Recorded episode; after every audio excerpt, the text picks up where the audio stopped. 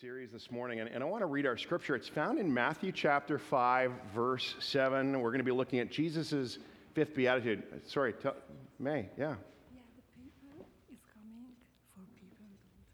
Gotcha. If you didn't get a paper, we're copying more. There's right now in the room haves and have nots. So uh, the people at the front who have papers turn around and say, na na na na na na. No, no, don't do that. That would be bad. That would not be very Christian of you. So we're going to be looking at Jesus' fifth beatitude, Matthew 5 7. Blessed are the merciful, for they will be shown mercy. Most of you know in the last uh, number of years, the city of Aleppo uh, in Syria has been one of the most tormented and dangerous cities in the world. I, I mean, the city's been home to rebel forces that have been trying to overthrow the dictator Bashar Assad. Uh, and in the midst of that, his response has been to that opposition, along with Russia, has been to uh, have airstrikes on that city. Uh, the devastation has been horrific. And as the bombings have intensified, the, the number one fear of the residents of Aleppo has been to be buried alive. I mean, for good reason. I mean, thousands and thousands of people have, have had that happen, have been buried in the rubble of their homes and of their businesses. And so in Aleppo, there have been a group of people, a, a volunteer group of people uh, called the Syrian Defense, and they're also known as the White Helmets. Netflix uh, has produced a documentary about them. It's a, a, short documentary, and they've been featured on 60 Minutes. But the White Helmets are this group of, of men and women whose job it is to run into the blast zone after a bomb falls and begin immediately to dig people out of the rubble. They, they hear a blast, and instead of doing what most people do is run away from the blast, they run towards the blast. And so I, I want to show you a, a, clip with some interviews of, of some of these rescuers, some live footage of them at work. This comes from this Netflix documentary. Let's watch the screen. شعور لا يوصف يعني كمثال رح أذكر لك حادثة صارت معنا بحلب بمنطقة اسمها الأنصاري تعرضت منطقة الأنصاري للقصف ببرميلين متفجرين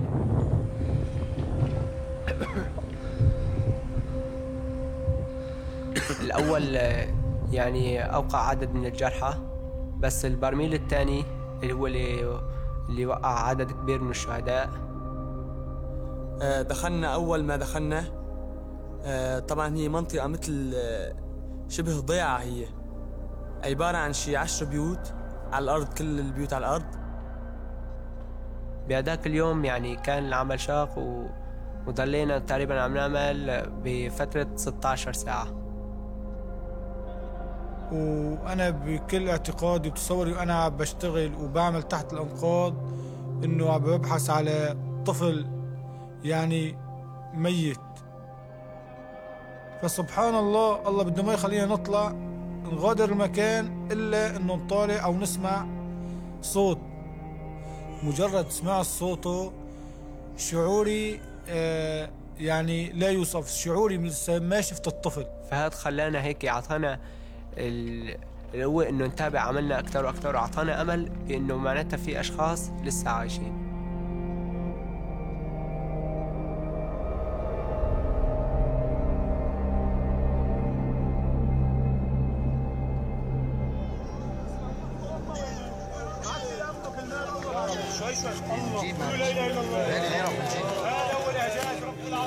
إنه بعد 16 ساعة وتحت الركاب طفل لا يتجاوز عمره الشهر على قيد الحياة وبين الغبار وبين الركاب وبين الأسقف اللي كانت منهار عليه.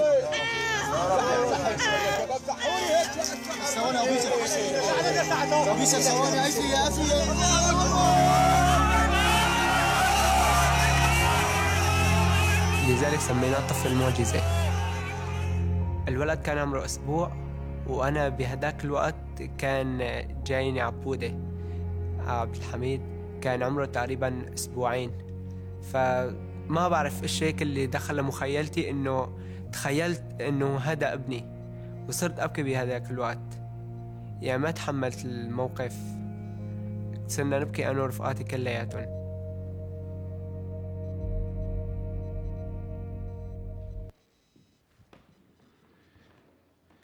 I, I've seen that scene uh, a few times, and every time, every time it gets me. Um, amazing, amazing story of rescue. And you might have seen some of the other ones that have been featured on the news, but to date, over 3,000 people have been trained to run into the blast to pull people out. And it's highly dangerous work, especially since uh, often where there's a bombing, there's often a second bombing, a second wave that comes. And, and some of these bombs, he talked about a barrel bomb, which is basically a, a drum that's been filled with shrapnel and TNT and just dropped from a helicopter onto, a, onto the city. And we're ta- not talking dropped onto a, a military target, just into a neighborhood. Regular folk, like babies like that. But these, these, these white helmets at great risk, they, they run towards the blast. They run in there because there's no time to waste. And so, that, you know, regardless of, of the risk, they, they, they head in and they dig uh, with their hands or whatever tools they, they have on hand, and uh, they risk their lives to do it. Many, many white helmets have died, but get this they have rescued over 70,000 people since they started. One of the rescuers said, Every time I pull someone from the rubble, we feel as if we brought someone back to life. And, and, and this morning, at its core, I'd say that's what mercy is. That's what it's like. It's fighting to bring someone back to life. It's, it's running into the rubble of another person's catastrophe, running into the rubble of another person's situation, whether it's an actual disaster or maybe it's just a, a figurative disaster, to find them and to, to pull them out. That's an image of mercy. Let me give you another image of mercy. It comes from the lyrics of one of my favorite Bruce Cockburn songs, uh, Lovers in a Dangerous Time. The song says, Nothing worth anything comes without a fight. You've got to kick at the darkness until it bleeds daylight. That's another powerful picture of, of mercy. It's, it's pushing at the darkness, it's kicking back at the darkness until it gives way. So today, that's what we're going to talk about. We're, we're run, talking about running into the rubble. We're talking about kicking at the darkness. We're going to talk about mercy. We'll, we'll talk about the meaning of mercy, and, and then the mercy, we'll talk about the mercy that we have been shown, and then we'll talk about the mercy that we're called to show other people, globally and locally and individually. Why don't we first just let's pray again? Invite God to meet us during these moments. Lord, it's not by accident that we're here this morning. You have a message for each of us. I'm convinced of it. And I pray, Lord, um, we see that you're a merciful God, and we pray it might be something that we catch so we can share it to the world. In Christ's name, amen. Before we jump further into mercy, I, I want to remind you as we walk through these Beatitudes, it, it's going to be important to remember that the Beatitudes are just not natural human qualities. Um, they're, they're not qualities that we can kind of muster up or produce on our own. And, and so when Jesus first walked through Galilee, he wasn't specifically looking for beatitude people who he would then invite into his kingdom or welcome into his kingdom. Uh, what Jesus was doing is he would invite the most ordinary people, often very broken people, to himself and into his kingdom. And then as a result of this contact with Jesus, as they began to follow his lead, these, these qualities, qualities like mercy, began to emerge in them. So, being poor in spirit and being meek and, and, and being pure in heart, merciful, all these qualities, what they are is evidence of God working in you, that his kingdom is, is breaking out in your life, in your experience. And it comes as we repent, as, as we turn around and embrace the leadership of Jesus in our lives. Uh, we're at a bit of a pivot point in our series in Beatitude. We've done the first four, and, and, the, and first four Beatitudes are kind of like the doorway. They're the entryway into what we've called the kingdom of God, this, this life under God's leadership and rule. And, and the remaining Beatitudes are kind of a little bit more or, outward orientated. They're description of, descriptions or or guiding statements, you might say, of, of about what it might mean or, or look like to live out our faith in public. we find the kingdom of God gets, gets worked out a particular way. Most often, it's through relationship. Let me see if I can explain. Um, last week, we talked about blessed are those who hunger and thirst for righteousness. And part of the reason we have that hunger is because God has that hunger. God, we find out, has this massive heart for a broken world.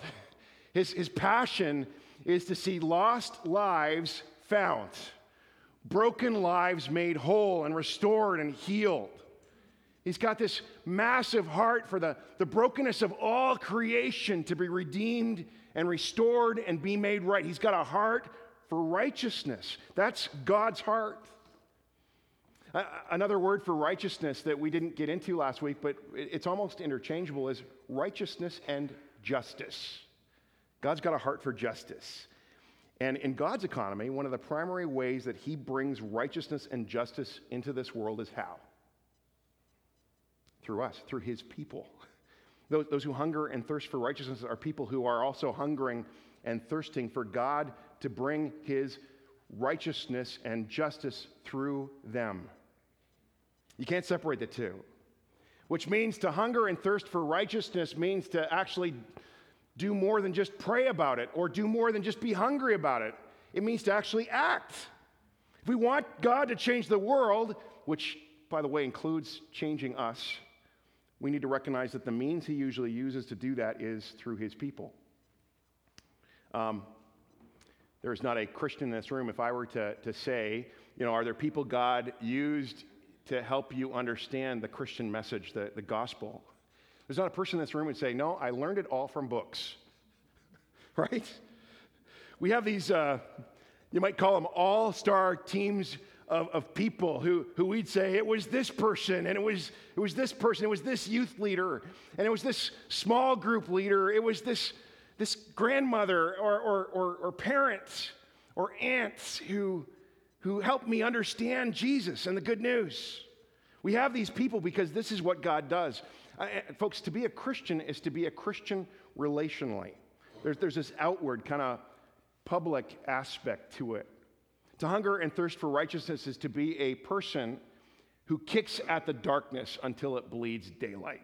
It's to be a person that says, I sign up to run into the rubble of another person's life, knowing that it may, may cost me something, but, but I go because of the hope I have in Jesus.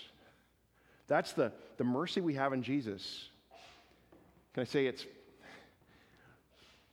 it's a great word. Mercy is a great word, but it's messy when it gets lived out, and it's costly. I mean, some of you know that. Some of you you've, you've done or been involved in ministries of mercy. It's hard. Um, this week I was remembering a, a, good friend of mine. His name's Troy. He's married to Teresa. Troy and I uh, journeyed together for a long time, for four years, kind of intensely. Troy's a pastor. In fact, some of you have been pastored by Troy. Uh, he's pastor of a, a sister church. And, and Troy and I were part of this kind of intensive pastor support group. You might call it Pastors Anonymous. You know, we go around the group saying, Hi, I'm Durwin. I'm a pastor. We'd all go, Oh, yeah, me too. Just, you know, kind of hang our heads. Um, so Troy and I uh, became friends, and, and we'd often we'd spend uh, two or three retreat weekends together throughout a year, and uh, he and I would often bunk together. I got to know him really well, and uh, it didn't t- didn't take long to hear what Troy's heart was about. And uh, to Troy and his wife Teresa, um, the statistics of, of children suffering, uh, becoming orphans in parts of the world due to AIDS and HIV they weren't just statistics to them. Their heart kind of broke over that particular issue. And, and, and at some point in their journey, they said, you know what? I know we already have a family, we already have a child of our own, but, but we can't just do nothing. And so Troy and Teresa actually, what they did was they adopted a, a, a daughter um, from Swaziland. And then uh, not long after that, they adopted another daughter. She was from, from uh, Lesotho. And uh, a beautiful, amazing act of mercy in the lives of these two orphan girls who, there's a, a picture of the two girls in the front and their other son. And we might think from the outside in, what a beautiful picture. What, a, what an idealistic kind of picture of someone taking in somebody who needs help. But I know from my, my friends sharing that it was actually quite complicated and costly. It was very difficult. Not everyone understood what they were doing. They were judged by a lot of good Christian folk for what they did. And, and, and, and you know what? It, it's like that way with mercy. When, when someone we know is in, in trouble, uh, uh, there's, there's often a, a lot of pain and confusion and, and, and, and, hurt in these situations. Mercy is messy. Uh, you know, when you're in a position of, of giving mercy, we often don't know what to give or, or how to give. Sometimes, actually, what we offer isn't wanted. It's messy, but that's what Christians do. We run into the blast zone and, and we begin to rescue and we begin to help. So, why do we do it? Well, because of the mercy that we've been shown. Um, the, the book of Lamentations, it's in the Old Testament. Some of you have never turned to the book of Lamentations. I encourage you to do so. It's kind of a depressing book, I warn you. It's, lamentation is a word that means complaint or grief, and it's filled with la- lament over the losses Israel has, has experienced. But in the middle of it is this gem of the verse and, that, that has been in, such an encouragement to boatloads of people. Listen to this verse. Some of you will, will know this verse. Lamentations 3:22. The steadfast love of the Lord never ceases. His mercies never come to an end. They are new every morning. New every morning. Great is your faithfulness. His, his mercies never come to an end. They're new every morning, which means God's mercy never gets old. You got new mercy every day. Can I tell you something? You need new mercy every day because you're going to have a new kind of trouble every day, are you not? I mean- Jesus says, don't worry about tomorrow. You got, you got enough trouble today. But can I tell you the good news is that you've got mercy for today. God offers us fresh bread. It's not like day old, it's not like our bread out there. This is fresh bread, fresh help for today. It's really good day old bread, by the way. Just, just saying. Some of you don't need any more carbs, so stay away from the bread. So, what is mercy? Uh, mercy is tied to grace a lot of times. We'll hear the phrase mercy and grace kind of paired together quite a bit mercy and grace. And, and they're related, even though they're, they're, they're not the same. Uh, Bible scholar and theologian Richard Lenski, he, he helps us with this. He describes the difference this way. This is what he says. He says, Mercy always deals with what we see of pain and misery and distress, what you might call the results of sin. Grace always deals with the sin and guilt itself. Mercy extends relief, grace extends pardon. Mercy cures, heals, helps. Grace cleanses and reinstates. Isn't that, isn't that helpful? Doesn't that, does that make sense? Mer- mercy responds to the effects of sin, grace responds to the sin itself. And we, and we find the one who says, Blessed are the merciful, is himself merciful. I mean, we've asked this question a lot. Why were people so drawn to Jesus? I mean, when you, when you look at the type of people that were so drawn to Jesus when he walked this earth, I mean, it was like some pretty messed up people, right? Sinners, prostitutes, tax collectors, embezzlers, all those kind of people. Why were they so drawn to him? He was holy and they weren't, yet they flocked to him in droves. As Darrell Johnson put it unexpectedly, the, the Holy One was merciful. And people, uh, you know, they would walk along and they would cry out to Jesus. And you know what they'd often say to Jesus? They'd say, Lord, have mercy. Because somehow in, in Jesus they sensed they were encountering mercy itself. It's interesting to me that the exact word Jesus uses for mercy in this beatitude is only used one other time in the New Testament. It's, it's found in Hebrews chapter 2, verse 17. We read how Jesus was fully human in every way in order that he might become a merciful and faithful high priest in service to God, and that he might make atonement for the sins of people. that, that passage tells us that Jesus is a merciful priest, a merciful high priest. High priest is just talk for him being a mediator between God and man. God, Jesus was fully God, and this passage reminds us he was fully human in every way. And that the mercy took him to the cross to take on the ruin of a sin sick world. The, the, crucifixion of Jesus, let me say, kicked at the darkness until it bled Easter morning. And we're the ones pulled from the, rubble, we're the ones brought back from the dead. Um, Jesus was all about mercy, offering mercy. He taught about the importance of mercy, how it was uh, a mark, uh, uh, what the kingdom of God looked like, how it's one of the greatest concerns God has. I mean, in Matthew 9, Jesus says, Go and learn what this means. I desire mercy, not sacrifice. Those are God, him quoting God's word from the Old Testament.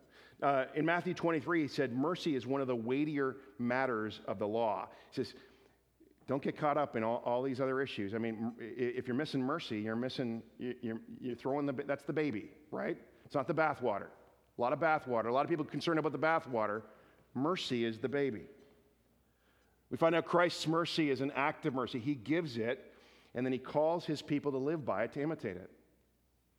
Now, now in light of this generous gift to us in, of mercy in Jesus and this call to be merciful, how do we make sense of this particular beatitude? It's, it's kind of confusing, actually, because he says, Blessed are the merciful, for they shall receive mercy.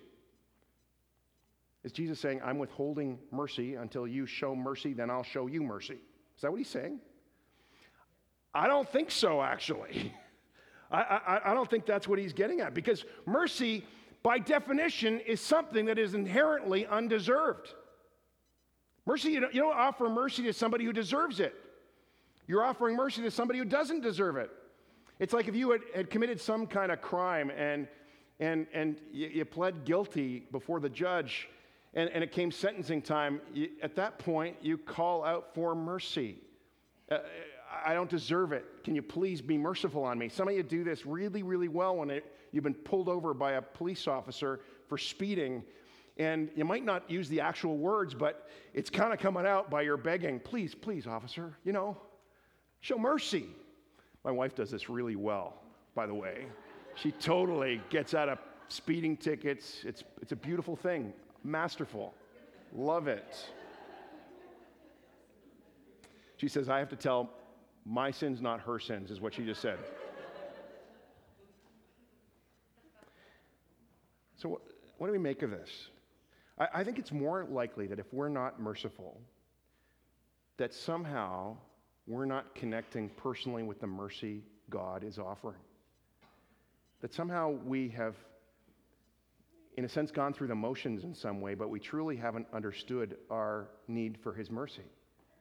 And so, if we haven't truly understood our poverty of spirit and our need to mourn over our sin and, and that uh, idea of meekness and all, all these kind of things, if we haven't gotten to that place, we may think we've received God's mercy, but we've secretly thought we didn't need it. Um, I like uh, how John Stott talks about this. He says, We can't merit, we can't earn mercy by mercy, we can't earn forgiveness by forgiveness. He says, We can't receive the forgiveness of God unless we repent. And we can't claim to have repented of our sins unless we are merciful to others. Darrell Johnson says something similar. He says, Anyone who encounters Jesus, enters into a relationship with him, and shares his life will soon begin to take on something of his mercy. One of the strongest uh, passages of, about mercy in Scripture, all of Scripture, is Micah 6 8. In it, God actually demands mercy of his people. He says, He has shown you, O man, what is good, and what does the Lord require of you? To act justly, and to love mercy, and to walk humbly with your God. What, what does God require? For us to love mercy. And I, want to, I think it's important here to pause and, and remember obedience to the command of God to show mercy. In fact, obedience to any command that God gives is always a response to what God has given. It's, it's never an attempt on our part to, to, to basically get God to give. It never works that way. It's the good news of the gospel. It's, this is the good news is you'll never, never, never have to be prying something from God's hand. So you don't even have to try. All we can do is receive what He is so willing to give. And so, this, this mercy that He's so willing to give, when, when we receive it, when we enter into that mercy, it's ascending mercy. It, it's God's response to our sin and, and our brokenness, and it's something that we are now called to imitate. We're to be digging those out of the rubble. We, we push back against the rubble, uh, against the darkness. And in light of Jesus, how can we not, in light of what he's done for us? Let me, let me give you a, uh, one example of how this, this might actually kind of uh, function, how this kind of work, maybe works itself out. um, how this mercy received becomes a mercy that we kind of almost naturally give. In a sense, mercy is kindness that flows directly from understanding our own poverty of spirit, our, our poorness. Here's the thing when we, when we begin to see our, our poverty of spirit, when we begin to recognize our weakness and our sin, and see that it, leads us to actually see the weakness and sin of others differently, does it not? In, in some way, when you really, really get that you're a broken person, absolutely destitute, it becomes harder to point your fingers at other people. Does it not? And, and I, I, don't know about you, but one of the things I've found as I've kind of gone on with God is that um, it, it's like uh, you begin to, as you understand His mercy towards you, you begin to have a little bit more patience with your own weakness and shortcomings. It's, it's like that's a piece of me. It's not the defining piece of me, but I've got this part of me that's still there, and it's almost like you treat it like a pet. That's Durwin the jerk right there. Yeah. He's not very nice. He has his moments. And so uh, you somehow, just by God's grace, you're able to be a little bit more patient with, your, patient with yourself and your own failings. And as you're able to do that and, and experience that, you're, that, that translates into a, a, an ability to be a little bit more patient and empathetic and compassionate and, and loving towards the failings of others. It's one of those things that happens. Mercy re- received means a growth in mercy towards the failings of others. And, and, this is the kind of mercy that we have been shown in Jesus. I mean, he, he, his compassion, his empathy, his redemptive work in our lives, he, he displays amazing patience with our weakness and shortcomings.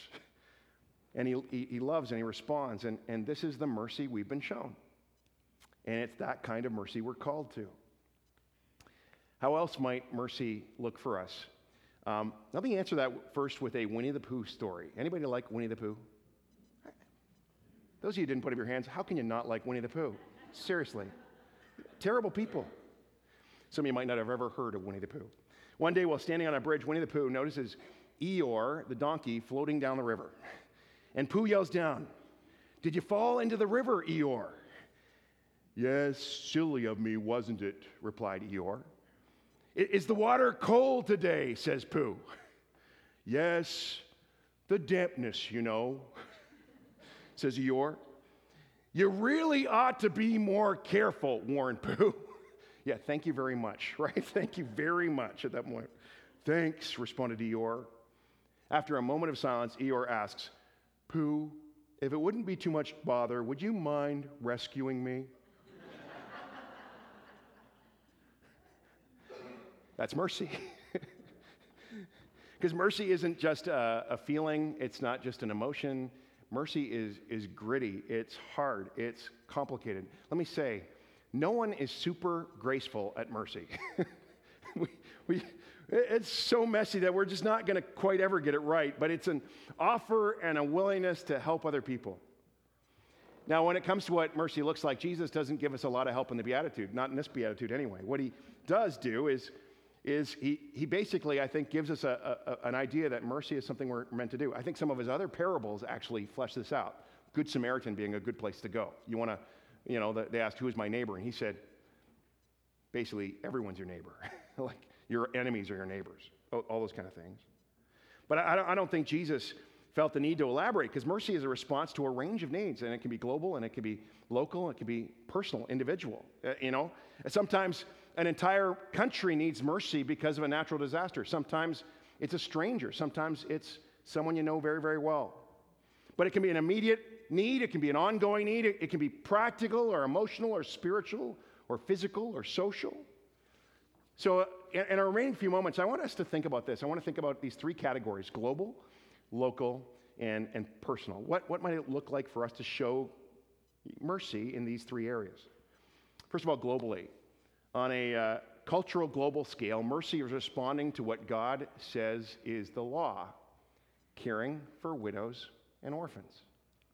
You know, and it's helping the, the, the, the poor and the vulnerable in a number of ways. We, can I say, we've never lived in a time where there's more opportunity and more access to actually give real practical help in, in all kinds of parts of the world without even leaving our homes. We can get involved.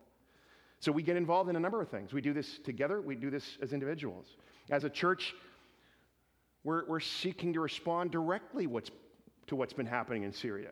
We're we're not wanting to be just spectators of, of a film like this and watching people homeless without actually responding in some way. And so, uh, as you know, uh, in last year, we've, we've put an application in for a refugee sponsorship from a family from, from Syria. It, happens to be a Christian family, uh, not from Aleppo, but from a, a town of 24,000 that, that their population was 24,000, I should say, but as a result of the war, their population is now 1,000. Uh, 23,000 homeless. Folks, this has been a politicized issue of late. Can I say, can we just step out of the politics of it? I don't care. I don't give. Mm, mm. I don't care what anybody says about what we should or shouldn't do as, as governments. I, I'm saying, as followers of Jesus, when we're confronted with need and we can do something, let's do something. We don't have to do it all, but we can do something, right? I, I, and we're going to keep on working, fleshing this out. But I mean, so in some senses, let the government do what they want to do. I mean, if Trump's going to close the borders to refugees, I, I think that's been a good thing because you know what it's done? It's highlighted the need of refugees again. Because for a year ago, refugees were a hot topic. We actually cared as a people. In the last year, I think we got a little bit cool about it. We've kind of forgotten that there's still 65 million refugees in the world, people who are homeless. And so I, I, think it's been a good thing. And God, God probably has used that to, to highlight the need. We happen to live in Canada where our doors are kind of open to refugees. So we're going to we're going to try and walk out what does compassion look like, aside from a political side of things. You, you can have a voice there too, by the way, because God, God is Lord of everything. So, I mean, you know, if you want to, you can, you can push there, but we're not dictated to by our government. And we can show acts of mercy in those kind of ways. Mercy goes way beyond just refuge. I think of, of the kind of work we can do in terms of providing actually food for those who are hungry and, and medicine and edu- education and clean water. We've been able to do that in, in our work in Kenya in the last 10 years. It's been remarkable what, what a little bit of that kind of work, how it has transformed communities. Just a, a nominal investment on our part has transformed some, some places because we've been willing to show mercy. Um, all of that. Complicated, costly, and frustrating. And really, really good. So there's globally. And, and we can, all, all our own way, get involved with organizations who are combating any number of things. Uh, you know, even human trafficking. There's, there's great ministries. Uh, right now, one of our, our members is coming back from, from Cambodia because they work in a ministry that, that seeks to rehabilitate those who've been caught up in sex trafficking. It's an amazing ministry, and they're doing that. We can get involved in those things. For some of it, it some of us, it'll mean we actually go. How many, let me ask you, how many of you have actually been on, on some kind of mission trip, either short term or long term? Just raise your hands if you've done that. Isn't that cool? Sometimes you go because, uh, A, we need people to come back and represent those people, those needs to us. We need to hear the story firsthand. We need to have somebody that has gone and seen that's willing to come back and show. So that's a good thing. The other thing is that most often it changes our hearts. What we can do over there is maybe a drop in the bucket, but in, in the process of seeking to offer help, it, it changes us as we offer mercy. Okay, that's global. Uh, we can serve there. Local. Um, in, in the mission statement here at Hillside, we, we talk of bringing the healing and hope and compassion of Jesus to the Tri Cities and beyond. That's actually everywhere, by the way, wherever you live. Doesn't matter if you live in this particular neck of the woods. And it means that we aspire to serve and, and offer mercy to those that we live around. And, and may I say that that will be probably the bulk of the mercy, the bulk of the opportunities that we have to share mercy. It'll be with the, the, our neighbors and people we bump into. It'll be situations that we're probably pretty familiar with. That'll be the, the majority of our mercy sharing. It might be in a formal way, it might be through a, a, a formal ministry that you get involved in. You volunteer at Pregnancy Concerns to help at risk moms, or, or with Share as they have their food bank and, and you're helping those who are vulnerable in our neighborhood, or, or it could be with Journey Home. Who, who work with refugees. There's, there's opportunities to kind of formally serve and, and offer mercy. But can I say there's also like all kinds of informal ways? You know, merely, um, you know, offering somebody a, a warm meal or uh, a warm bed or giving the gift of time, which is rare, or providing counsel or sharing wisdom. Um, I wonder if many of you have been in a situation like this. Someone's world is burning to the ground and they call you in to speak. And the mercy you can give in that moment is simply to slow them down, right? Because they're in it, they're, they're too in it to see. They're, they're kind of lost there and, and they're about to make a decision they couldn't make, like, like to leave a marriage or to quit a job or to abandon their family or to check out of recovery. Sometimes local mercy is, is speaking the truth, sometimes local mercy is, is slowing somebody down. I've talked about this before. It's, it's maybe just living your life with your eyes open. As you bump into the, the people around you, where you work and where you live, all, all those environments, look, look for, notice the needs, respond to those needs. Part of mercy sharing may actually be you sharing Jesus. Because when the dust settles, maybe uh, that is our greatest need, everyone's greatest need. But maybe in that particular situation, you can't offer any practical help and, and really no other help but except offering the hope that you've found in Christ and offering that to them. What a gift that is. And so we do it locally. Finally, we do this personally, individually. There's an appeal in this beatitude to forgive. Sometimes showing mercy means offering restorative kindness to somebody who has hurt us or offended us. Um, I don't think in my years here I've ever quoted William Shakespeare before, but I will this morning. Someone forwarded this uh, Shakespeare quote to me. It's from The Merchant of Venice. I think it's Portia reading this, but let me read it in a Shakespearean voice if I can. The quality of mercy is not strained. No, I won't. it drops as the gentle rain from heaven upon the place beneath. It is twice blessed. It blesses him that gives and him that takes. It's mightiest in the mighty. It's mightiest in the mightiest. It becomes the throned monarch better than his crown. Um, Shakespeare was obviously pretty bright, and it's clear that he probably read the Bible. because what he's saying is that mercy is more attractive in a king or queen than their crown. And mercy, is, he says, is mightiest in the, in the mighty, in those who have might, those who have power. And, and what it reminds us is that each of us come into situations that need mercy. And, and we come from a position of, power to a, a person that we are approaching because they've hurt or offended us. And we have the, the power to, to offer mercy. But can I say we also have the power to withhold mercy? which is almost kind of like revenge. Here's the reality is when it comes to a personal level is that we will hurt each other. We just will. There, there's no avoiding it. And, and the closer we get to each other, the greater capacity we will have to hurt one another. Sometimes we'll hurt each other because we're, we're really mad and we mean to hurt somebody. Most of the time, I'd say we're going to hurt each other because we just didn't know how not to. And that's the reality of, of, of, being sinful people and broken people in a sinful and broken world. And, and it's really the beauty of, of Jesus and the beauty of the gospel that, that he's responding to that in us. And, and there's just no avoiding the fact that we are going to hurt one another. We're always going to need to give each other mercy, which means we're also going to all need to get good at receiving mercy. And that's good practice for journeying with Jesus. Mercy is like the, the white helmets to people. We, we kick at the darkness until it bleeds daylight. Mercy is courage. Where we run to the blast and we dig through the rubble. Mercy is the, the work of, of leaving a person or a thing or a place better than we found it.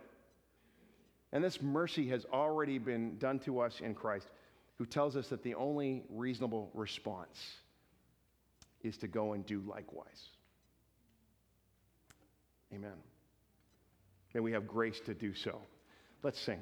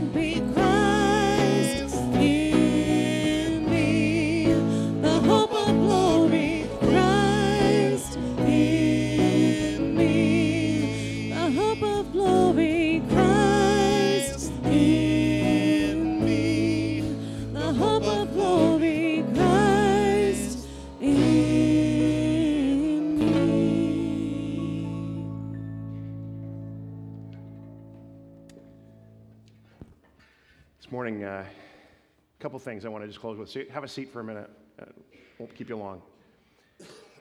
Two things. Uh, some of you are saying, How do I get in on this? I- feel like I haven't ac- actually yet received that mercy. And I want to say, Jesus is so generous and so kind.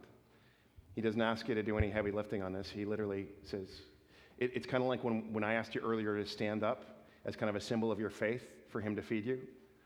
Um, in some senses, you've got to do that in your heart. You got to stand up in, in some sense and say, God, here's my life. And I'm broken and I'm messed, and you see it all. And I can't pretend with you. You know what's really in my heart of hearts. You know, that flawed, that selfishness, that, that's what our sin is. And, and Jesus says, I went to the cross and I solved that.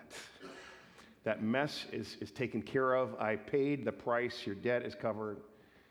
And what he wants to do is he wants to come into your life and, and begin exploding your life with his character and his life and his goodness. And uh, it means just kind of in some way standing up and submitting ourselves to his leadership. And you can do that this morning. You can do it in any moment. I, I know people who've done it in, the middle of the night. They woke up and, and, they said, God, I give you my life. I, I want to I wanna go your way. I want to have your mercy. So that's, that's, that's the one image I had is that uh, for those of you who think, I, I don't know if I've received that mercy, is that, hey, this is not difficult. It's, it's kind of a interior giving of your life to Jesus. And then he, he walks you through the rest, and you become a beatitude person over time.